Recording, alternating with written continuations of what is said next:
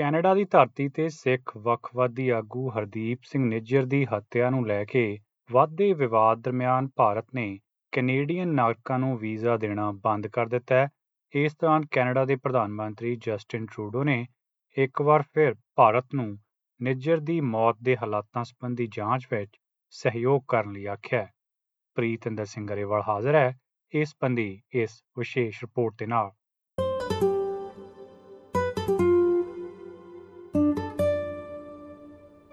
ਭਾਰਤ ਦੇ ਮਾਮਲਿਆਂ 'ਚ ਕੈਨੇਡੀਅਨ ਕੂਟਨੀਤਕ ਦਖਲਅੰਦਾਜ਼ੀ ਤੇ ਕੈਨੇਡਾ ਵਿੱਚ ਆਪਣੇ ਕੌਂਸਲੇਟਾਂ ਵਿੱਚ ਆਪਣੇ ਸਟਾਫ ਨੂੰ ਸੁਰੱਖਿਆ ਖਤਰਿਆਂ ਦਾ ਹਵਾਲਾ ਦਿੰਦਿਆਂ ਹੋਇਆਂ ਭਾਰਤ ਦੇ ਵਿਦੇਸ਼ ਮੰਤਰਾਲੇ ਨੇ ਕੈਨੇਡਾ ਤੋਂ ਆਉਂਦੀਆਂ ਵੀਜ਼ਾ ਅਰਜ਼ੀਆਂ ਨੂੰ ਅਸਥਾਈ ਤੌਰ ਤੇ ਰੋਕਣ ਦਾ ਐਲਾਨ ਕੀਤਾ ਹੈ।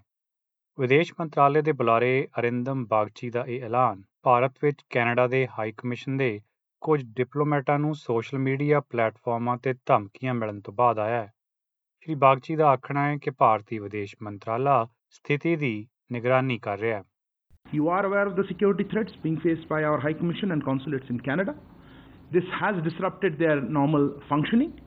Accordingly, our High Commission and consulates are temporarily unable to process visa applications. We will be reviewing the situation on a regular basis. ਇਸ ਦੌਰਾਨ BLS ਇੰਟਰਨੈਸ਼ਨਲ ਜੋ ਕਿ ਇੱਕ ਭਾਰਤੀ ਕੰਪਨੀ ਹੈ, ਜੋ ਕੈਨੇਡਾ ਦੀਆਂ ਵੀਜ਼ਾ ਸਹੂਲਤਾਂ ਦੀ ਦੇਖਰੇਖ ਕਰਦੀ ਹੈ, ਤਾਂ ਸ਼ੁੱਕਰਵਾਰ ਨੂੰ ਆਖਣਾ ਸੀ ਕਿ ਕੈਨੇਡਾ ਵਿੱਚ ਭਾਰਤੀ ਮਿਸ਼ਨ ਦੇ ਅਗਲੇ ਨੋਟਿਸ ਤੱਕ ਵੀਜ਼ਾ ਸੇਵਾਵਾਂ ਨੂੰ ਮੁਅੱਤਲ ਕਰਨ ਦਾ ਫੈਸਲਾ ਲਿਆ ਗਿਆ ਹੈ। ਤੁਸੀਂ ਜਾਣਦੇ ਹੋ ਕਿ ਪਿਛਲੇ 1-2 ਹਫ਼ਤਿਆਂ ਤੋਂ ਕੈਨੇਡਾ ਤੇ ਭਾਰਤ ਦਰਮਿਆਨ ਤਣਾਅ ਵਧਿਆ ਹੈ, ਜਿਸ ਪਿਛਲਾ ਕਾਰਨ ਜੂਨ ਮਹੀਨੇ ਹਰਦੀਪ ਸਿੰਘ ਨਿੱਜਰ ਦੇ ਕਤਲ ਸੰਬੰਧੀ ਕੈਨੇਡਾ ਦੁਆਰਾ ਦਿੱਤੇ ਗਏ ਬਿਆਨ ਸਨ। ਕੈਨੇਡਾ ਨੇ ਆਖਿਆ ਸੀ ਕਿ ਇਸ ਕਤਲ ਦੀਆਂ ਤੰਦਾਂ ਭਾਰਤੀ ਸਰਕਾਰ ਦੇ ਏਜੰਟਾਂ ਨਾਲ ਜੁੜੀਆਂ ਹੋ ਸਕਦੀਆਂ ਨੇ ਤੇ ਸਿਲਸਿਲੇ 'ਚ ਕੈਨੇਡਾ ਇਹਨਾਂ ਦੋਸ਼ਾਂ ਦੀ ਸਰਗਰਮੀ ਨਾਲ ਜਾਂਚ ਕਰ ਰਿਹਾ ਹੈ। ਦੱਸਣਯੋਗ ਹੈ ਕਿ ਨਿੱਜਰ ਨੂੰ ਵੈਨਕੂਵਰ ਲਾਗੇ ਸਰੀ ਵਿੱਚ ਗੁਰਦੁਆਰਾ ਸਾਹਿਬ ਦੇ ਬਾਹਰ ਦੋ ਨਕਾਬਪੋਸ਼ ਹਮਲਾਵਰਾਂ ਨੇ ਗੋਲੀ ਮਾਰ ਦਿੱਤੀ ਸੀ। ਉਧਰ ਭਾਰਤੀ ਮੋਦੀ ਸਰਕਾਰ ਨੇ ਕੈਨੇਡਾ ਵੱਲੋਂ ਲਾਏ ਗਏ ਕਤਲ ਨਾਲ ਸੰਬੰਧਿਤ ਦੋਸ਼ਾਂ ਨੂੰ ਬੇਬੁਨਿਆਦ ਤੇ ਬੇਤੁਕਾ ਦੱਸਿਆ ਸੀ। ਇਸ ਦੌਰਾਨ ਕੈਨੇਡੀਅਨ ਪ੍ਰਧਾਨ ਮੰਤਰੀ ਜਸਟਿਨ ਟਰੂਡੋ ਨੇ ਬ੍ਰਿਟਿਸ਼ ਕੋਲੰਬੀਆ 'ਚ ਬਿਆਨ ਦਿੰਦਿਆਂ ਨਿੱਜਰ ਦੇ ਕਤਲ ਦੀ ਜਾਂਚ ਵਿੱਚ ਸਹਿਯੋਗ ਕਰਨ ਲਈ ਭਾਰਤ ਨੂੰ ਇੱਕ ਵਾਰ ਫੇਰ ਅਪੀਲ ਕੀਤੀ ਹੈ ਤੇ ਆਖਿਆ ਹੈ ਕਿ ਕੈਨੇਡਾ ਘੱਟੋ-ਘੱਟ ਜਾਂਚ ਦੇ ਇਸ ਪੜਾਅ ਤੇ ਆਪਣੇ ਸਬੂਤ ਜਾਰੀ ਨਹੀਂ ਕਰੇਗਾ।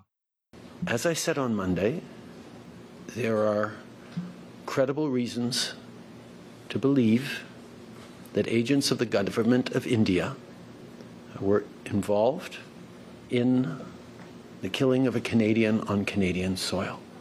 That is something of the utmost and foundational importance in a country of rule of law, in a world where international rules based order matters.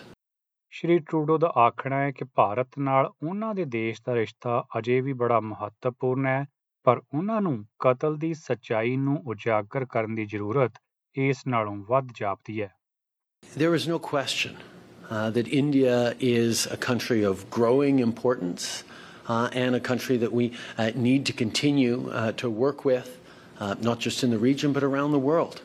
And we're not looking to provoke uh, or, or um, cause problems. But we are unequivocal around the importance of the rule of law and unequivocal about the importance of protecting Canadians and standing up for our values.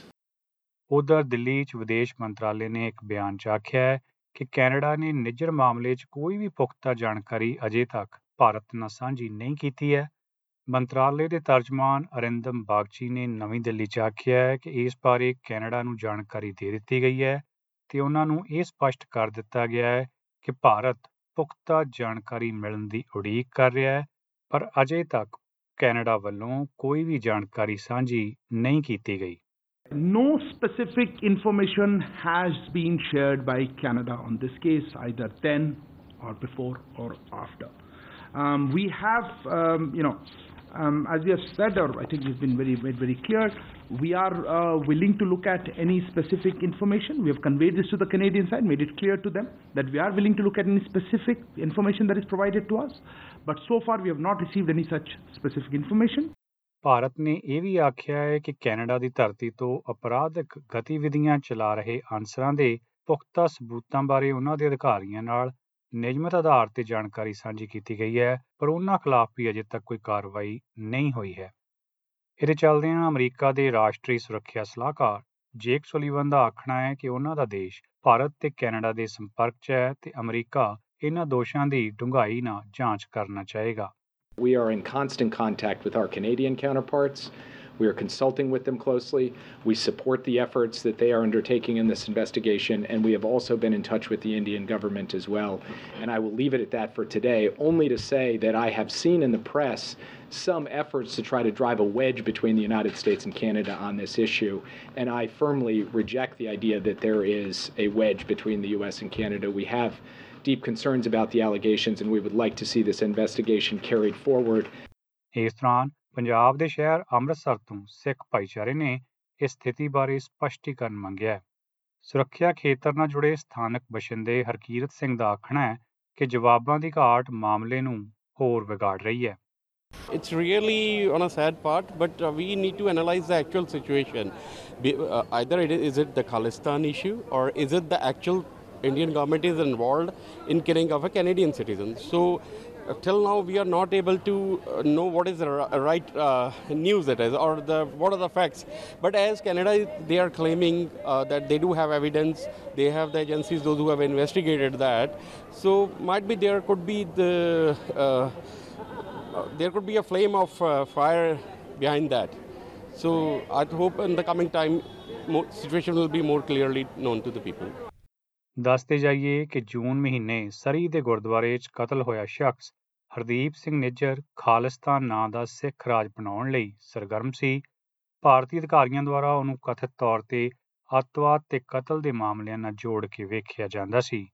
ਪਰ World Sikh Organization of Canada, ਜੋ Canadian ਸਿੱਖਾਂ ਦੀ ਇੱਕ ਨੁਮਾਇੰਦਾ ਜਥੇਬੰਦੀ ਹੈ, ਅਨੁਸਾਰ ਨਿੱਜਰ ਇਹਨਾਂ ਦੋਸ਼ਾਂ ਤੋਂ ਇਨਕਾਰੀ ਸੀ।